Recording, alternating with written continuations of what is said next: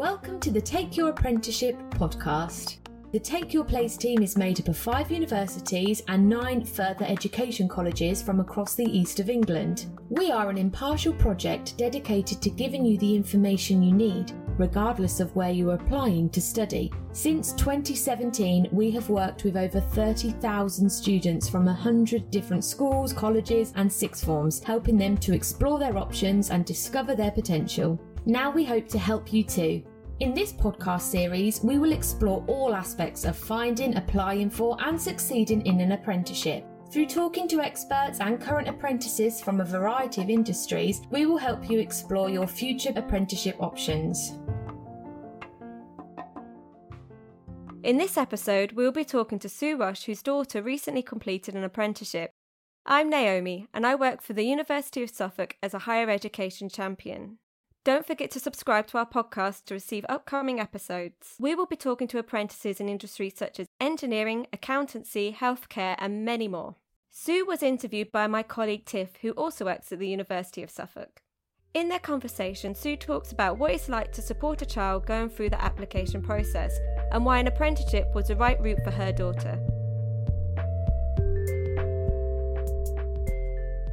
Today we're joined by Sue. Thank you so much for joining us. Could you tell us a little bit about your role as a parent ambassador? Yeah, last year I was recruited by Jack Massey, who works for the University of Suffolk, and the idea was to recruit a group of parent ambassadors to give a parent's experience and view of the process of sending your children to university. And we attend open days and campus events and parents' evenings just to chat to the parents really and the students but give a parent point of view, really. Yeah, that's great. I'm sure that's really helpful, especially for a lot of parents who haven't sent their child either to university or haven't been through that process with apprenticeships either. With relation to that, how did you approach post 18 options with your daughter? When um, Ellen was in sixth form, they did a presentation about university.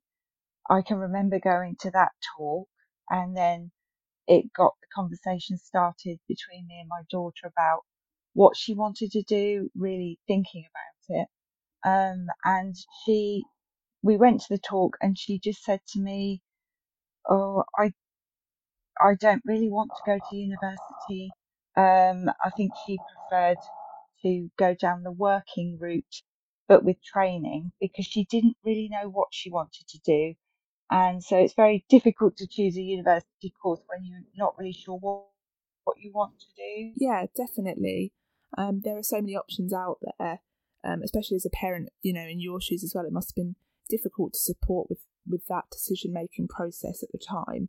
Um, so, you know, when you were making those decisions, how much did your daughter know, how much did you know about apprenticeships, and how did you decide or weigh up an apprenticeship over going to university? We looked into university and we looked into other options available, the apprenticeship and we found out that you could do all sorts of levels of apprenticeships, including um, degree ones. So you could still get a degree and work and get the work experience. So we did talk about all those things, but it was easier because my daughter didn't want to go to university. You had to really dig into looking for them because we didn't really get an awful lot of input into apprenticeships.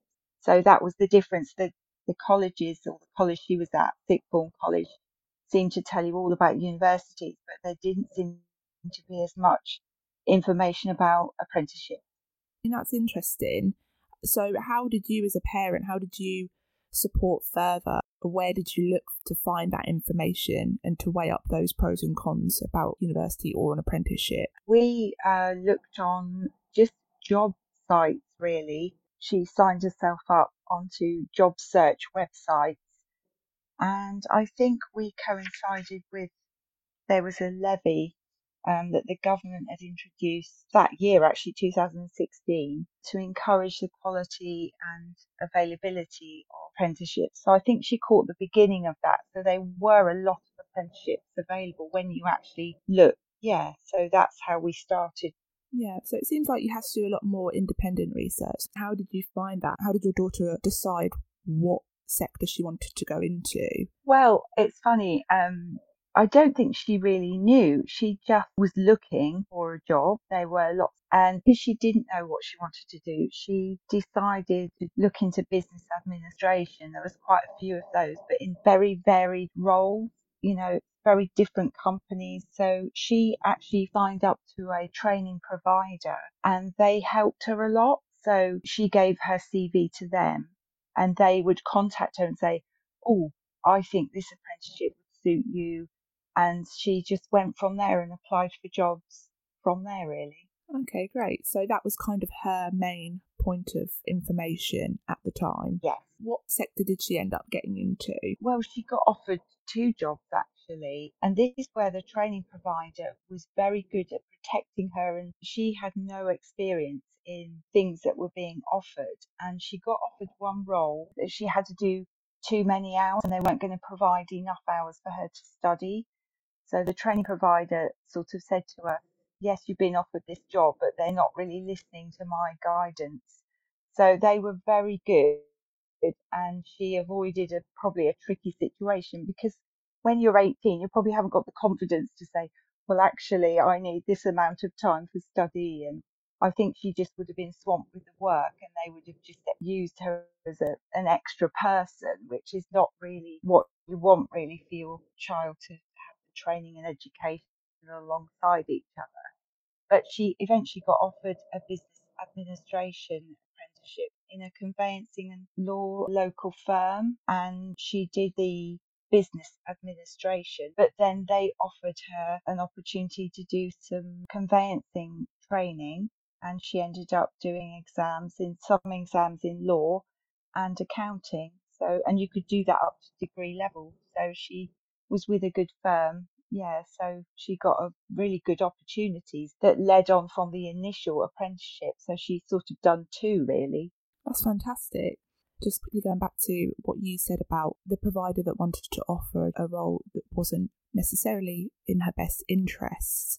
Would you say, as a parent, that that is something that you were wary of before this process or something that you learned might happen? Yes, any company or business can offer these apprenticeships, but it doesn't always mean it's going to be a good fit for your child. And I think my daughter was so enthusiastic and she got all these offers that she got a bit, you know, got a bit excited and which is understandable you know she wanted her career to start but actually taking time to just maybe in reflection to write down what what you really want from training experience and be very careful and mindful of what your aim is rather than just taking the first thing that's offered which i think a young person might do well she did not every young person do that. As a parent, I, yes, I think you need to really keep the communication open to just be careful what they're, you know, signing, look at their contract maybe with them just in that first instance when they're so young. So yeah, we learned as we went along really. You've answered my question for me. I was going to say, what would your tip be to parents who are in that situation with supporting? But I think you're absolutely right, keeping that communication and,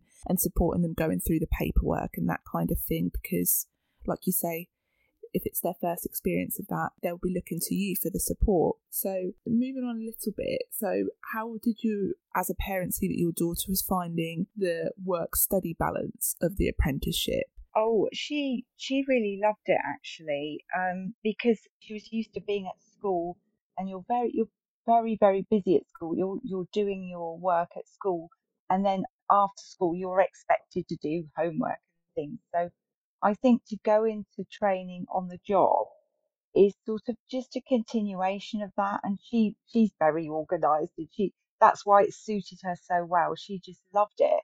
So she got all her notebooks and ring binders, and she was getting all organised. And she'd revise in the evenings, but she also had time during her work day. They set aside uh, so that she could have her mentor come and, and just check she was doing okay and she could she did get the opportunity to do some studying at work as well, which I think you should get. Yeah, she loved it. Sounds like she had a lot of support from her mentor and from her apprenticeship provider to, to make sure she was doing that studying, which is really important. I think for a, a young person that's not maybe quite so focused, they could sort of let that slip a bit because it is self-directed learning, which you sort of build up to in sixth form. But uh, again, if you went to university, it's more self-directed. But it depends on your child's personality, really. They might need more help than others, but she was she just did it herself. But that is something to bear in mind. And the help was available online, and you know she could ring or email anytime. So it, it was there. The support was That's great. Sounds like she had really good experience during her apprenticeship. What steps did she take after her apprenticeship? Where is she now? What's she up to now? Well, it's really funny because she's just recently got a new job, and I, I do believe her training she's had helped her get this job. And she is a Suffolk apprenticeships coordinator, which is a new role and a new group uh, that's been set up by Suffolk Council, and they and they're going all over Suffolk to promote apprenticeships for young people who have been left a bit in the lurch this year with with the COVID situation, and they'll be able to guide them. And they've got they're setting up a website and an app. It sounds fantastic, and she's so excited about it because they said to her, "Well, you you've done this, so you can speak from experience." And um, they also took on someone that had just finished a university course. So, you know, the two of them are about 21, 22 years old. But the girl that's just come out of university, they've put her with the students. But because of Ellen's experience in the world of work, they've placed her to find the company, talk to the businesses. So that has, I'm sure that helped her get this job and she's she's loving it. Absolutely, that sounds great. It seems that her apprenticeship has complemented the job that she's doing currently. Do you think that she thought about that when she was applying for her apprenticeship, or did she choose something that was quite broad or open? Yes, I think business administration is a good starting point because it's very broad. She did do a little bit of the conveyancing, the law, and things like that, which I think is a very respected sort of area. So law, she did a bit of accounting. All those things will probably help you get into a multitude of industries and businesses. You can, you know, you can chop and change. I think we work so many years these days that you don't, I wouldn't sort of corner yourself into doing one thing and, um, you know, doors will open with the more experience you have, I, I believe. Definitely. The reason I ask that is young people believe that vocational qualifications or apprenticeships have to be tailored towards one career path, but it seems like the example of your daughter that within your apprenticeship you can do a multitude of things and they could also lead to a range of different jobs. Would you agree with that? Yeah, definitely. Because no experience in, in working is a waste of time, in my opinion. When she was at school, she worked in a hairdresser she worked in a fast food place and she worked at Tesco. So all of that, I know you do those things when you're at school. If you work somewhere and, and someone inspires you, I think that's the whole point. Looking around and thinking, well, how did that person get there? And they've got a story. And then you talk to someone else and you're meeting all these people. And one of them could very well inspire you, you know, to something you hadn't even thought of just discussing a little bit more about the apprenticeship itself as well. Obviously, one of the benefits of doing an apprenticeship is that you can earn while you study, whereas when you go to university, you're paying your student fees and you accumulate normally a student debt. Other than that, what would you say for her were the benefits of, of doing an apprenticeship? As I've said, um, it's experiencing the world, how the world works, and where you can fit into it, and discovering things about yourself by having to manage situations, even challenging, difficult situations. That's how you grow and that's how you gain experience. So if you if you went for an interview and you've been in a job like Ellen for four years, you could easily draw from your experience an answer to that question to impress those potential employers. Whereas maybe if you've been to university and not really worked that much, you would possibly struggle more to sort of get on, you know, and get jobs in the first place. So I think the experience and being around all different age people and different uh, people that have been in different industries and talk would be a huge advantage. That's great. With um, Ellen, did she complete her apprenticeship to a level six or to a level four? How, how did she go about doing that and where does she stand with it now? That's a good question. She did the business admin, which was level three, and then she did the conveyancing one, which was to level four, and she did an exam at the end. Um, and she thought, right, and she thought about what she wanted to do, and she thought, well, I've I've taken all I can from this company, and it gave her the confidence to go and look for something different. She felt like she wanted to change, but she could go back to it and easily do another couple of years and she could get her level six. But, you know, when you're younger, you want to look around and think, oh, is there something else I would like to try? And that's how she felt. So she just went on her feeling, really. But she's still got a qualification or two qualifications uh, in four years. And um, she could, she has got the option now to go on and do in law and conveyancing uh, level six if she wanted to in the future. That's fantastic. It's great to have that flexibility. One final question, just to kind of sum up. If there was anything that you could say or advise to parents who were in your shoes when you first started this process, whether it's to do with the application or funding or anything to do with supporting your child through it, what would you say? Knowing what I know now, I would recommend that you always have an open conversation with your child. Uh, they might feel like there's an unspoken pressure to do a certain thing. I think as parents, we're all guilty a little bit of that, whether it be you must go to university or you must indeed get a, an apprenticeship. You know, either way, we have an unspoken bias as parents and we need to just listen to our children and tune into what what they really would rather do, but then keep the communication going and just guide them a little bit with where to look. And now there's so much information out there. Like I say, my daughter's website, apprenticeships website, go on the UCAS website, has got a whole section on apprenticeships. There's so much information out there. You can just look together, look separately, and then have a chat. But always just keep talking about it yeah, good luck to everybody. There is so much more information and help out there now. Definitely, and now you're part of that bank of resources and help that's going to be available. Thank you so much, Sue. Your insight has been really helpful and informative, and best of luck to your daughter in her new role. Oh, thank you very much.